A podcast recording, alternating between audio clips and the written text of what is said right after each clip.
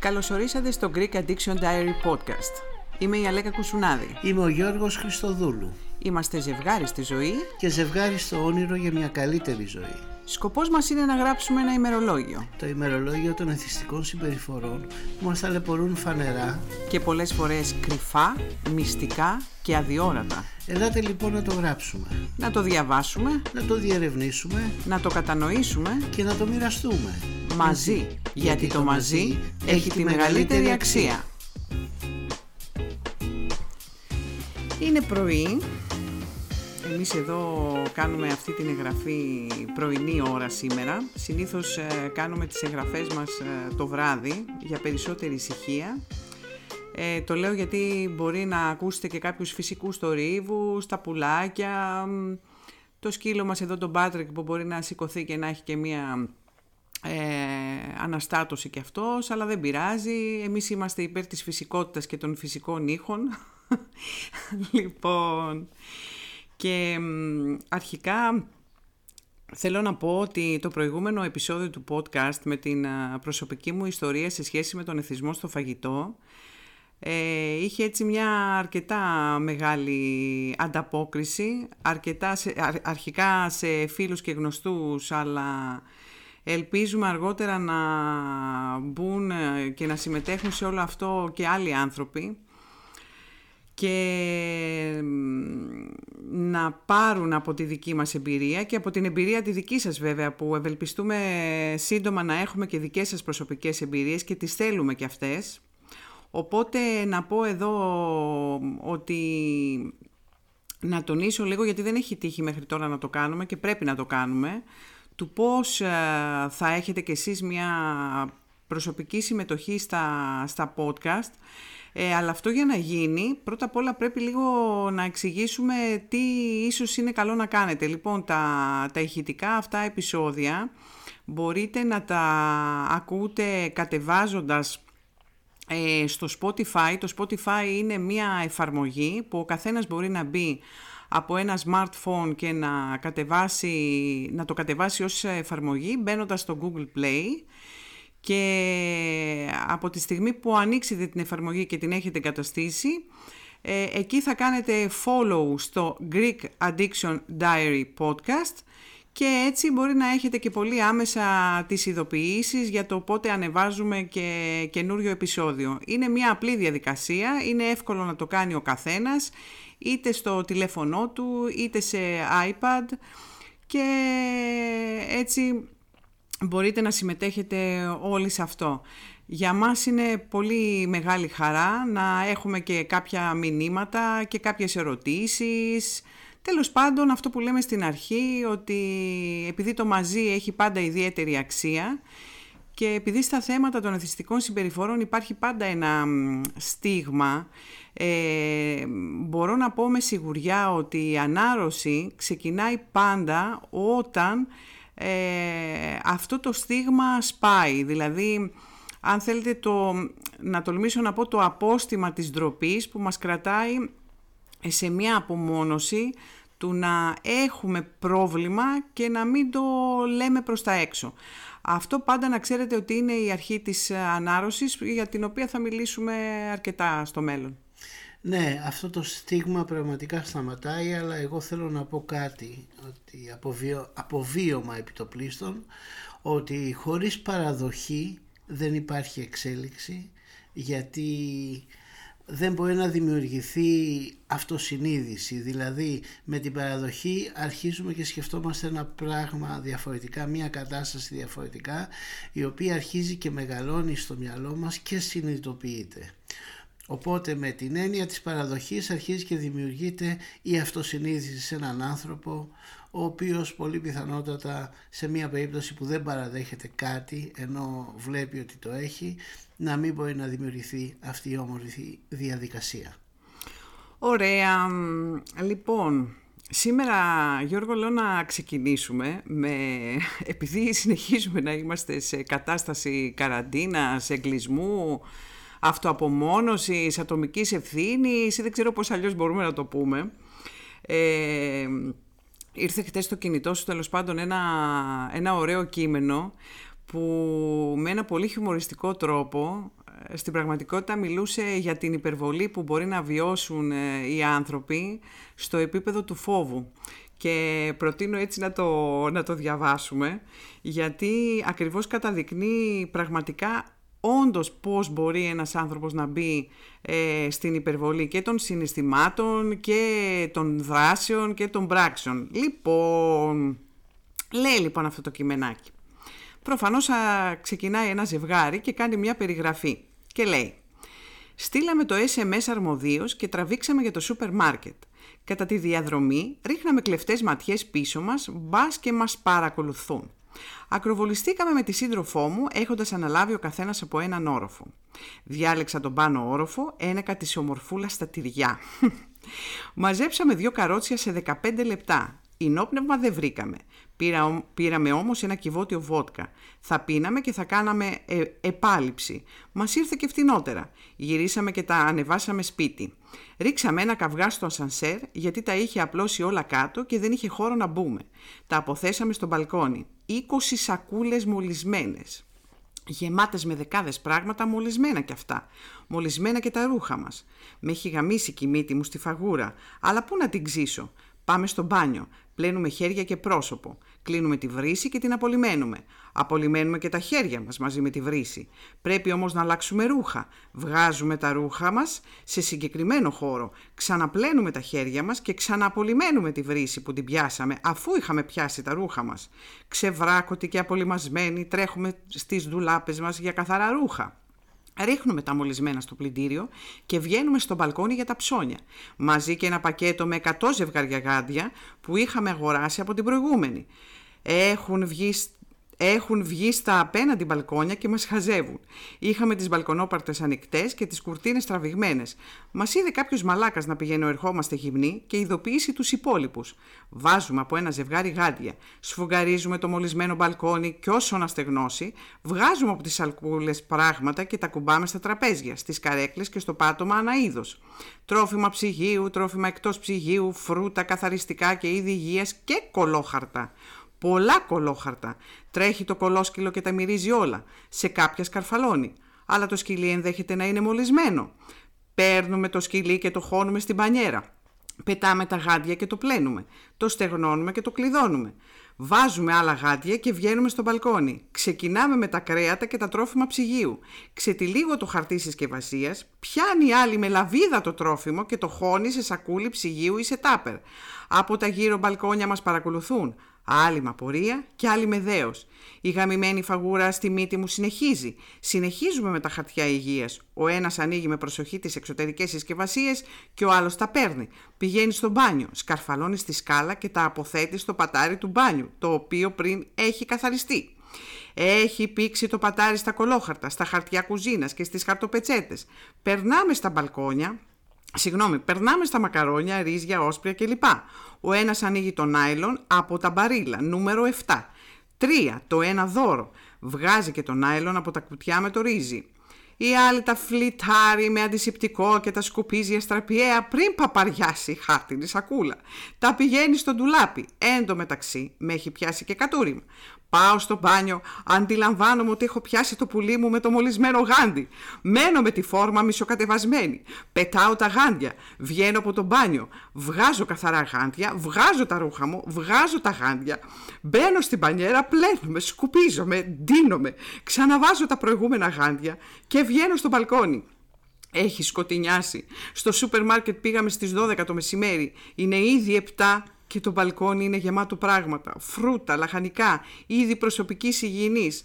Είναι ακόμα απλωμένα ο στραχανάς και εκεί θα μείνουν. Παιδιά, όταν το διαβάζαμε τρελάθηκα στο γέλιο. Λοιπόν, αυτό είναι που ζούμε αυτή την εποχή. Το απάβγασμα της υπερβολής. Και εδώ μιλάμε όχι απλά για μια προσωπική κρίση φόβου που μπορεί να περνάει ο καθένας, αλλά για μια συλλογική κρίση πανικού.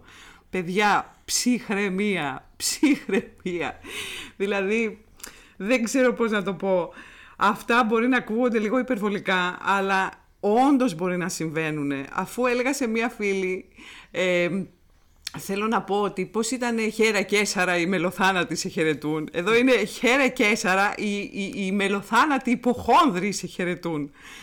Ε, και θα μου πεις ε, ρε παιδί μου αφού πραγματικά μας βάζουν τόσο πολύ φόβο τι να κάνουμε; Αυτό που πρέπει να κάνουμε είναι να σκεφτόμαστε λίγο παραπάνω πριν κάνουμε δράση ναι δυστυχώς και Αλέκα μου σε αυτή την κατάσταση οι αποδείξεις που έχουμε περί κορονοϊού προέρχονται όλες από την τηλεόραση.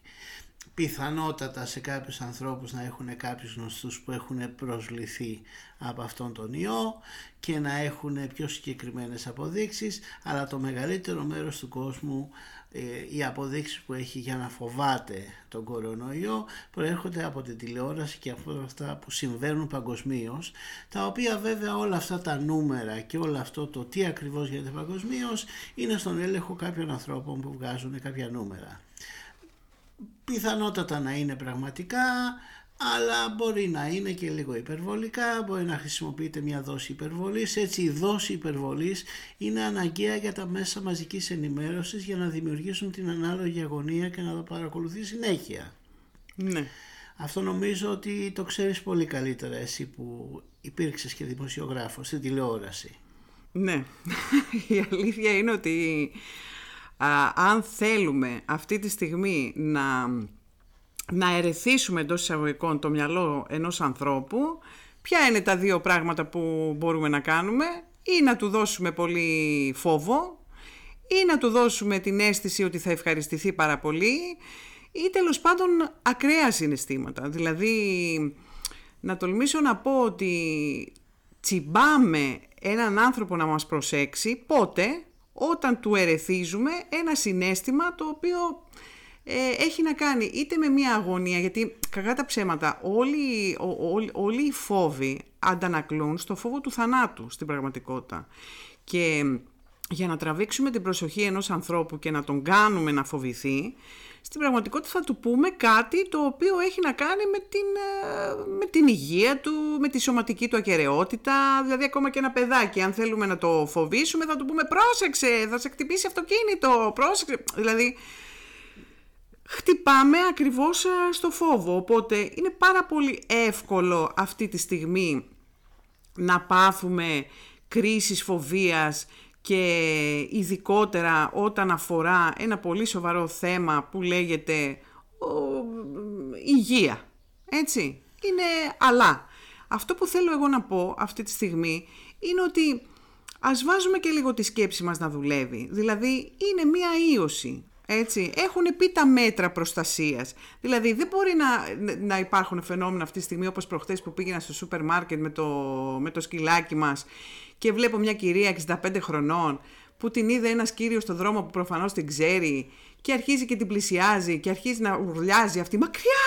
Μακριά! Μακριά!» Δηλαδή αυτή είναι μια αντίδραση η οποία έρχεται από τα κατώτερα ένστικτά μας. Δηλαδή, βάλε το μυαλό σου, κυρία μου, να δουλέψει, ότι ο άλλος στα πέντε μέτρα δεν μπορεί να σε κολλήσει. Δηλαδή, δεν είναι βόμβα το σάλιο, δεν είναι βόμβα, ας το πούμε, το φτέρνισμα, η οποία θα εκτιναχθεί και θα σε σκοτώσει από τα 7 μέτρα. Ναι, εντάξει, είναι γεγονός ότι το αντιμετωπίζουμε, λες και έχει πέσει βόμβα ραδιενέργειας ας πούμε στην περιοχή και έχει μολύνει τις γύρω περιοχές στα 20 χιλιόμετρα και έτσι ακριβώς προσπαθούμε να κινηθούμε. Τέλος πάντων, ε, πάντως το ενδιαφέρον με αυτό το φόβο είναι πιο ότι ο φόβος είναι ένα στοιχείο το οποίο συνοδεύει τον άνθρωπο όταν στο μυαλό του ανθρώπου έρχονται πραγματικές πληροφορίες γύρω από την κατάστασή του ή κάτι που του συμβαίνει ή κάτι που πρόκειται να του συμβεί. Το θέμα όμως τώρα με τον έξτρα φόβο που γίνεται υπερβολικός πλέον και ακινητοποιεί τους ανθρώπους είναι ότι χωρίς να πολλοί άνθρωποι να έχουν συγκεκριμένα, κάποιες συγκεκριμένες αποδείξεις ότι θα έπρεπε να φοβούνται γιατί έχω κάτι στην υγεία μου ή γιατί συμβαίνει κάτι στη γυναίκα μου, στο παιδί μου κτλ.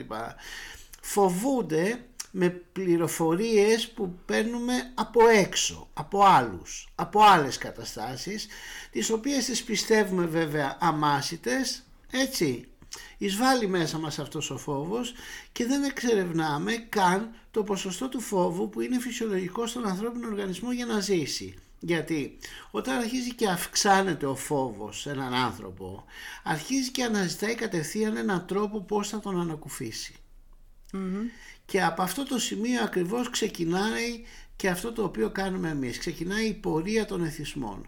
Η πορεία του εθισμού δεν είναι τίποτα άλλο από μία συνήθεια που ξεκίνησε λόγω κάποιας ανάγκης.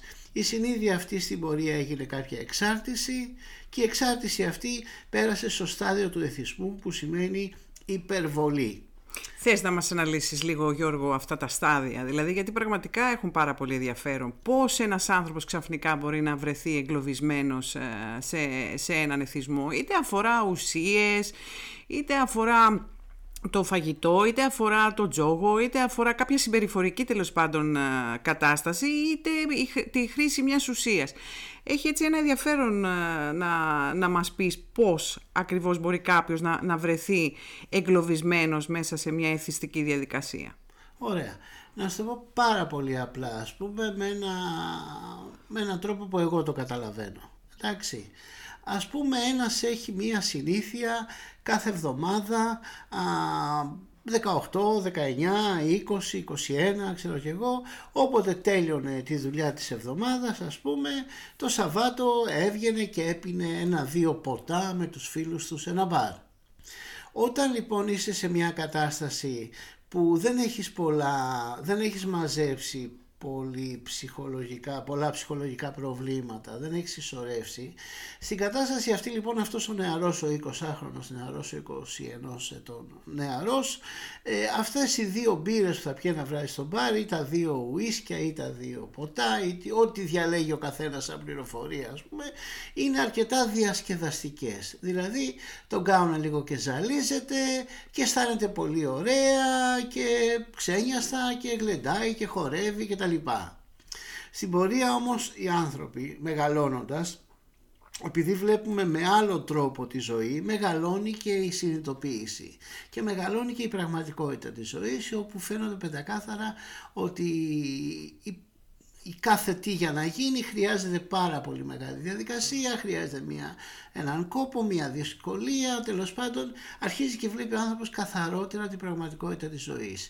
Και έτσι βλέπει καθαρότερα και το δύσκολο κομμάτι της ζωής. Και δεν μας είπε και κανείς ότι η ζωή είναι εύκολη. Ωραία. Λοιπόν, μέσα στην πορεία λοιπόν αυτός ο νεαρός ο οποίος κάποτε έπινε 2-3 ποτηράκια 20 χρονών, 21 με τους φίλους του και γιόρτασε σε ένα μπαράκι την ξενιασιά του και την αυτονομία του τέλος πάντων και τα διάφορα χαρούμενα γεγονότα που του συνέβαιναν μέσα στην πορεία, μέσα σε μια ανάπτυξη μπορεί ξαφνικά να καταλάβει ότι δεν μπορεί να ζήσει αν το Σάββατο δεν βγει τρία-τέσσερα ποτηράκια και εκεί ακριβώς το ότι δεν μπορώ να ζήσω χωρίς αυτό, αυτό είναι το σημείο που ονομάζεται εξάρτηση. Και αυτό το σημείο μπορεί πολύ εύκολα μετά να μεταφερθεί να πιω και τρία ποτηράκια τη Δευτέρα, να πιω και τρία ποτηράκια την Τετάρτη, να πιω... Ε, σημειώνεται συνήθως από μία αύξηση μια ουσίας που χρησιμοποιεί ο καθένας για να περάσει καλά, για να νιώσει καλά. Λοιπόν, και πιθανότατα από το στάδιο της εξάρτησης το οποίο μπορεί να παραμείνει ένας άνθρωπος για αρκετό καιρό απλά μόνο και μόνο επειδή δεν ξέρει τι να κάνει αν δεν κάνει αυτό που του αρέσει εντάξει από εκεί πέρα είναι πολύ εύκολο κάποιοι άνθρωποι μαζεύοντας πολλά ψυχολογικά προβλήματα ή διωγγώνοντας ο φόβος μέσα του, στην ουσία, όταν διωγγώνεται ο φόβος μέσα του, από διάφορες είτε πραγματικές είτε φανταστικές ιστορίες, μπορεί να περάσει εύκολα στο στάδιο του εθισμού που σημαίνει καθημερινά πίνω κάτι για να ανακουφίζομαι, τρώω πολύ για να ανακουφίζομαι γιατί δεν ξέρω πώς να κουμαντάρω αυτό το οποίο αισθάνομαι. Και αυτό που αισθάνομαι είναι ένας υπερβολικός φόβος χωρίς να ερευνήσουμε ποτέ το πραγματικό ποσοστό του φόβου ποιο είναι αυτό το οποίο υπάρχει με αποδείξεις στη ζωή ενός ανθρώπου και ποιο είναι το φανταστικό μέρος του φόβου. Και εδώ ως ε, σύμβουλοι ψυχικής υγείας μπορούμε να πούμε ότι πραγματικά αυτό που βοηθάει πάρα πολύ ε, στην ανάρρωση πια, στη διαδικασία της ανάρρωσης, όταν ένας άνθρωπος αισθάνεται ότι είναι ήδη εξαρτημένος, είναι να δουλέψουμε τα κομμάτια ακριβώς ε, των πεπιθήσεών του. Δηλαδή, ποιες είναι οι πεπιθήσεις οι οποίες τον κάνουν να πιστεύει ότι χρειάζεται να χρησιμοποιεί κάτι για να ανακουφίζει αυτά που αισθάνεται. Δηλαδή, εκεί βοηθάει πάρα πολύ να, να δούμε τη ρίζα των σκέψεων που οδηγούν έναν άνθρωπο στο να κάνει αυτή τη χρήση. Ναι. Είναι πραγματικά γεγονότα ή είναι φανταστικά γεγονότα; Σίγουρα αυτά τα πράγματα μπλέκονται λιγάκι. Και γι' αυτό και είπαμε αυτή την ιστορία στην αρχή, γιατί είναι μια καλή αφορμή για να δούμε ότι η υπερβολή συνήθως των σκέψεών μας ε, μας οδηγεί στο να θέλουμε ακριβώς να ανακουφίσουμε αυτό το ψυχολογικό υπόβαθρο που μας λέει ότι η ζωή είναι πάρα πολύ δύσκολη, ότι θα έρθει μια επικείμενη, έρχεται μια επικείμενη καταστροφή, ότι εγώ δεν θα έχω λεφτά, ότι εγώ δεν θα έχω κάποιον άνθρωπο να ζήσω στη ζωή μου, εγώ δεν θα μπορέσω να κάνω μια σχέση, εγώ δεν είμαι αρκετά όμορφος όμορφη, εμένα κανείς δεν θα μου δώσει σημασία. Αυτές είναι οι σκέψεις που πιστέψτε με βασανίζουν πάρα πολύ κόσμο στην καθημερινότητά του. Ναι, ναι, ε, σίγουρα το βασανίζουν. Αλλά εδώ θέλω να πω και κάτι ότι αρέσει λίγο στον εγωισμό του κάθε ανθρώπου να βλέπει τους λόφους σαν βουνά αρέσει στον εγωισμό να νιώθει ότι έκανε κάτι πολύ δύσκολο και το κατάφερε.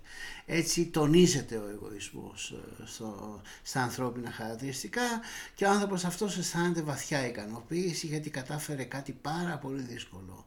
Βέβαια αν πάει το μυαλό να εκφράζεις ότι κατάφερα να πάω μέχρι την Κηφισιά και ήταν πολύ δύσκολο γιατί είχε πολλή κίνηση. Και σκεφτώ ότι εκείνη την ώρα που το καταφέραν σήμερα άλλοι 100.000 άνθρωποι θα δω ότι δεν είναι τίποτα αλλά μου αρέσει να το σκέφτομαι έτσι προσωπικά ότι κατάφερα αυτό, κατάφερα εκείνο, κατάφερα το άλλο. Ποιος είμαι εγώ που διάγω αυτή τη ζωή μου τέλος πάντων και καταφέρνω και, τα, και παλεύω με τέρατα και τα καταφέρνω όμως πολύ καλά. Οπότε εκεί έρχεται και κολλάει και πάρα πολύ ωραία ο εθισμός που σου λέει από τη στιγμή που εμένα η ζωή μου είναι τόσο πολύ δύσκολη δικαιούμαι να κάνω χρήση φαγητού, ποτού, μιας ουσίας ή να παίξω το βράδυ τζόγο στο, ε, στην πλατφόρμα ας πούμε ξέρω του διαδικτύου ε, ή οτιδήποτε άλλο. Και τώρα που, που το λέμε και θυμούμενη και εγώ τη δική μου ιστορία από τη στιγμή που και εγώ πίστευα ότι η ζωή μου είναι δύσκολη, τα βράδια παραδείγματος χάρη, ε, ήθελα και εγώ να ανακουφίσω με ένα γλυκό, με ένα, με ένα καλό φαΐ, ξέρω, οτιδήποτε ακριβώς για να ανακουφίσω αυτή τη, τη, τη, την κατάσταση που μου έλεγε το κεφάλι μου ότι εγώ ζορίζομαι πάρα πολύ να τα βγάλω Αλλά ακόμα και το γεγονός ότι ζοριζόμουν πολύ να τα βγάλω πέρα θα έπρεπε να κοιτάξω ότι Ποιος ευθύνεται για το ότι εγώ πιστεύω ότι ζορίζομαι να τα βγάλω πέρα. Μα κοίταξε για να βάλω σε εφαρμογή κάτι το οποίο που μου αρέσει, δηλαδή μια συνήθεια αγαπημένη μου, χρειάζομαι ένα άλοθη.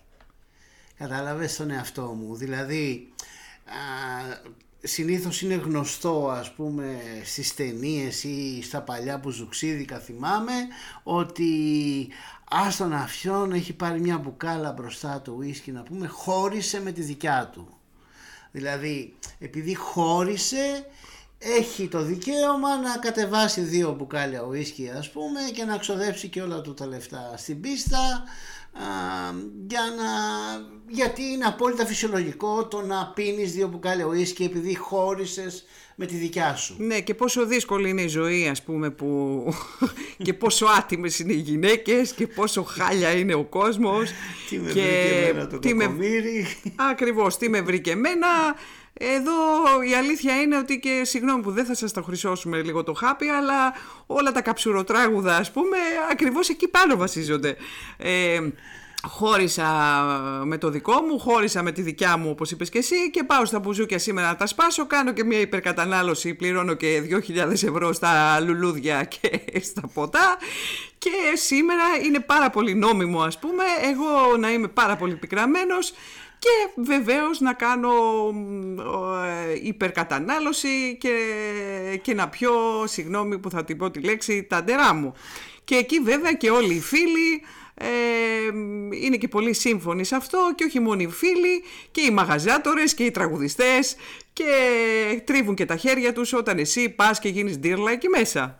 Το φοβερό ξέρεις ποιο είναι ότι αυτός ο ίδιος άνθρωπος που με τη δικαιολογία ότι χώρισε και μπορεί να πιει σήμερα πάρα πολύ ποτό τέλος πάντων όσο πιει ε, το φοβερό είναι ότι μπορεί μεσοβδόμαδα να τα ξαναβρει με τη δικιά του και το, το άλλο Σάββατο να πάει με τη δικιά του στο ίδιο μαγαζί ακριβώς και να ξαναπιεί άλλα δύο μπουκάλια ουίσκι για να γιορτάσει την επανένωση με τη δικιά του. Τέλος πάντων η χρήση είναι για πάσα νόσων και πάσα μαλακία ε, αρκεί να κάνουμε χρήση όπως ε, πολύ εύκολα μπορούμε να καταλάβουμε όλοι. Το θέμα είναι όμως ότι οι συνέπειες είναι συνέπειες και τελικά δεν βλέπουμε την ουσία της κατάστασης που η ουσία της κατάστασης είναι ότι μας αρέσει πάρα πολύ να βρισκόμαστε σε αυτή την προσωπική φυλακή. Γιατί έξω από τη φυλακή δεν ξέρουμε πώς θα είναι η ζωή. Θέλω να πω κάτι ότι Πρώτα απ' όλα πρέπει να συνειδητοποιήσουμε ότι η δύναμη της θέλησης και η πειθαρχία δεν μπορούν να ελευθερώσουν το μυαλό από μια παλιά συνήθεια.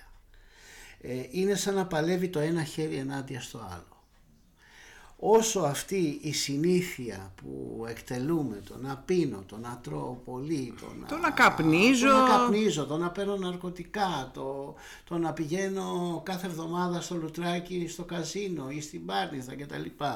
Όσο αυτή η συνήθεια ακόμα στο μυαλό μου είναι αρεστή, δεν μπορώ με ψυχαναγκαστική πειθαρχία, το μόνο που μπορώ να καταφέρω είναι να, να καταφέρω να κρατηθώ μακριά της για ένα μικρό διάστημα. Άντε για λίγο μεγαλύτερο αν έχω σκληρή ας πούμε υπομονή κτλ. Ένα μήνα να κάνω να πάω στο λουτράκι, ένα μήνα να κάνω να πιω ένα μπουκάλι ουίσκι, δύο μήνες να καταφέρω να, να μην εκτελέσω τη συνήθεια. Όσο αυτή είναι αρεστή στο μυαλό μου, αυτή η συνήθεια θα βρει έναν τρόπο να ξαναγυρίσει είτε γιατί με πιέζει κάτι αυτήν την εβδομάδα, γιατί η μητέρα μου δεν είναι καλά, γιατί με την κοπελιά μου δεν είμαστε και πάρα πολύ καλά, γιατί έχω πολλά μαθήματα στο πανεπιστήμιο ή γιατί η δουλειά μου δεν πάει και πολύ καλά, έχω μικρά εισοδήματα το τελευταίο καιρό. Κάποιος λόγος θα βρεθεί για να πυροδοτηθεί πάλι αυτή η συνήθεια η οποία μας αρέσει και να την εκτελέσω επιτόπου. Εδώ βέβαια είναι πολύ εύλογο το ερώτημα και ίσως για όσους μας ακούν να σου πούν ναι ρε παιδί μου αλλά τι είναι αυτό που θα με κάνει να μην είναι αρεστή αυτή η συνήθεια για το δικό μου το κεφάλι γιατί ξέρουμε πολύ καλά ότι κάθε χρήση που γίνεται κάποια στιγμή έχει μάθει και το σύστημα ανταμοιβή του κεφάλου να αναζητάει την ανακούφιση ε, ζητώντας, αυτή τη, ζητώντας αυτή την ουσία ή αυτή τη συμπεριφορά.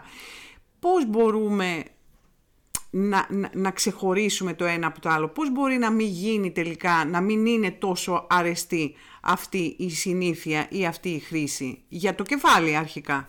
Ναι, ε, για να απομυθοποιήσεις ε, αυτά τα οποία πιστεύει το μυαλό ενός ανθρώπου για μία συνήθεια πρέπει, πιστεύω εγώ προσωπικά ας πούμε ότι πρέπει να γίνει έρευνα όλων των κινήσεων που οδηγούν σε αυτή τη συνήθεια. Πρέπει να αρχίζει μία αυτοπαρατήρηση. Να το πω ένα απλό παράδειγμα. Εμένα μου άρεσε πολύ ας πούμε να παίρνω αυτά τα προϊόντα περιπτέρου, αλμυρά, και ταυτόχρονα και δύο-τρία κουτάκια μπύρα να την παγώνω έτσι. Και κάποιες φορές ετοίμαζα και εγώ ένα προσωπικό πάρτι στον εαυτό μου και έλεγα το Σαββάτο θα φάω αλμυρά και θα πιω και μια παγωμένη μπύρα. Πολλές φορές ήταν και δύο παγωμένες μπύρες. Ωραία.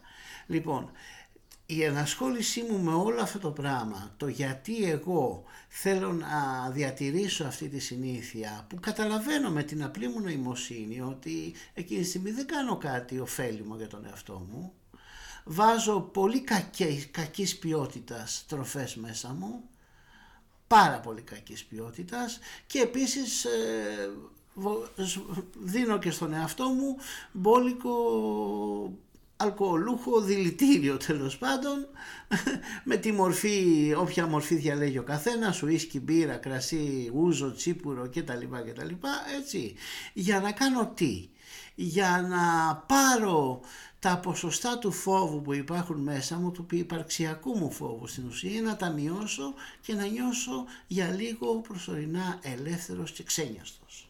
Το οποίο θα διαρκέσει όλο και όλο για μισή ωρίτσα που εκείνη την ώρα μπορεί να αρχίσει να, να, να είμαι και λίγο απρόσιτος προς τους άλλους γιατί θα έχει πέσει η μέρη μου λίγο κάτω, γιατί θα γελάω χωρίς κανένα λόγο.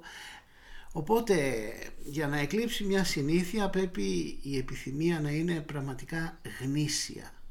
Και όταν λέμε γνήσια σημαίνει να ερευνήσω αν αυτό που κάνω και έχω συνηθίσει να κάνω θέλω να το διατηρήσω στη ζωή μου. Αν είναι ωφέλιμο για τη ζωή μου και θέλω να το κρατήσω έτσι. Και αν είναι ωφέλιμο και βέβαια για τους γύρω μου. Και επίσης θα ήθελα να πω ότι αν, αφήσω, αν δεν αφήσω αυτή τη συνήθεια να αντέξω το κενό που θα δημιουργήσει αυτή η τάση μου κτλ. Δεν πρόκειται να μπει κάτι άλλο το οποίο θα είναι αρκετά καλύτερο στη θέση της.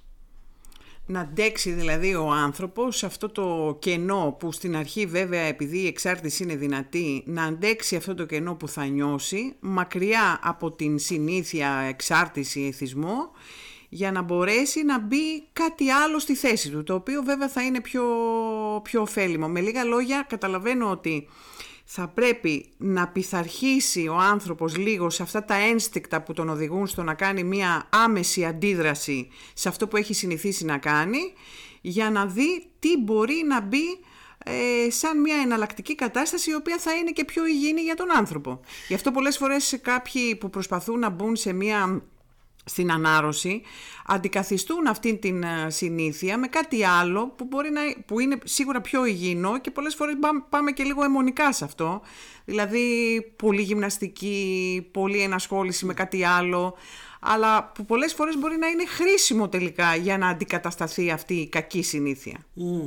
Μα όταν η νοημοσύνη φτάσει στο επίπεδο του να δει ότι κάτι που κάνει είναι βλαβερό και δεν τον ωφελεί σε τίποτα έναν άνθρωπο, αυτό σημαίνει ότι ήδη είναι αυξημένη. Δηλαδή δεν μπορεί με κανέναν τρόπο να βάλει κάτι χειρότερο στη θέση αυτού που απαρνείται.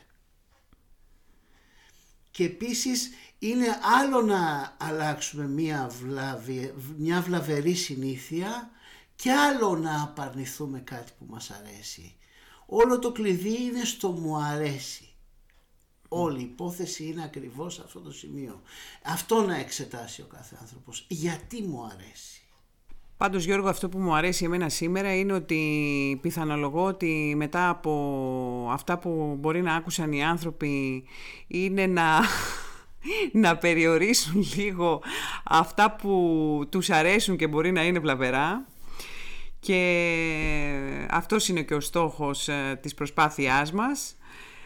Ε... Και το μόνο τελευταίο πράγμα που θέλω να πω και εγώ είναι ότι ε, είναι πολύ σημαντικό να καταλάβουμε ότι δεν μας δένει κάτι με το παρελθόν. Δεν έχω υπογράψει ένα συμβόλαιο με το παρελθόν ώστε να συνεχίσω και στο υπόλοιπο της ζωής μου να τηρώ το συμβόλαιο αυτό. Μόλις καταλάβω ότι δεν με δένει κάτι με το παρελθόν, επί τόπου απελευθερώνομαι και μπορώ να ξεκινήσω να γράψω ένα νέο παρελθόν όπως εγώ επιλέγω με πολύ πιο ωφέλιμες συνήθειες. Και όπως λέει και ο μεγάλος δάσκαλος Ήρβιν Γιάλομ, μεγάλος ψυχοθεραπευτής. Ε, σήμερα κάνω μια καινούρια δράση και στην πραγματικότητα δημιουργώ ένα καινούριο παρελθόν. Και αυτό το παρελθόν να είναι ένα παρελθόν με μία μνήμη που να μου αρέσει καλύτερα ο εαυτός μου. Λοιπόν, σας φιλούμε, να είστε καλά Ε, καλή δύναμη. Νομίζω ότι σιγά σιγά θέλω να πιστεύω ότι να μην γίνεται συνήθεια αυτή η κλεισούρα, να έχουμε στο μυαλό μας ότι θα ξαναβγούμε έξω, θα ξανακάνουμε τα πράγματα που μας αρέσουν, αλλά τα καλά πράγματα που μας αρέσουν και να μάθουμε να ζούμε με πιο απλές αγαπητικές διαδικασίες κυρίως προς τον εαυτό μας και απέναντι στους άλλους ανθρώπους. Φιλιά πολλά από μένα. Πολλά φιλάκια από μένα. Γεια σας.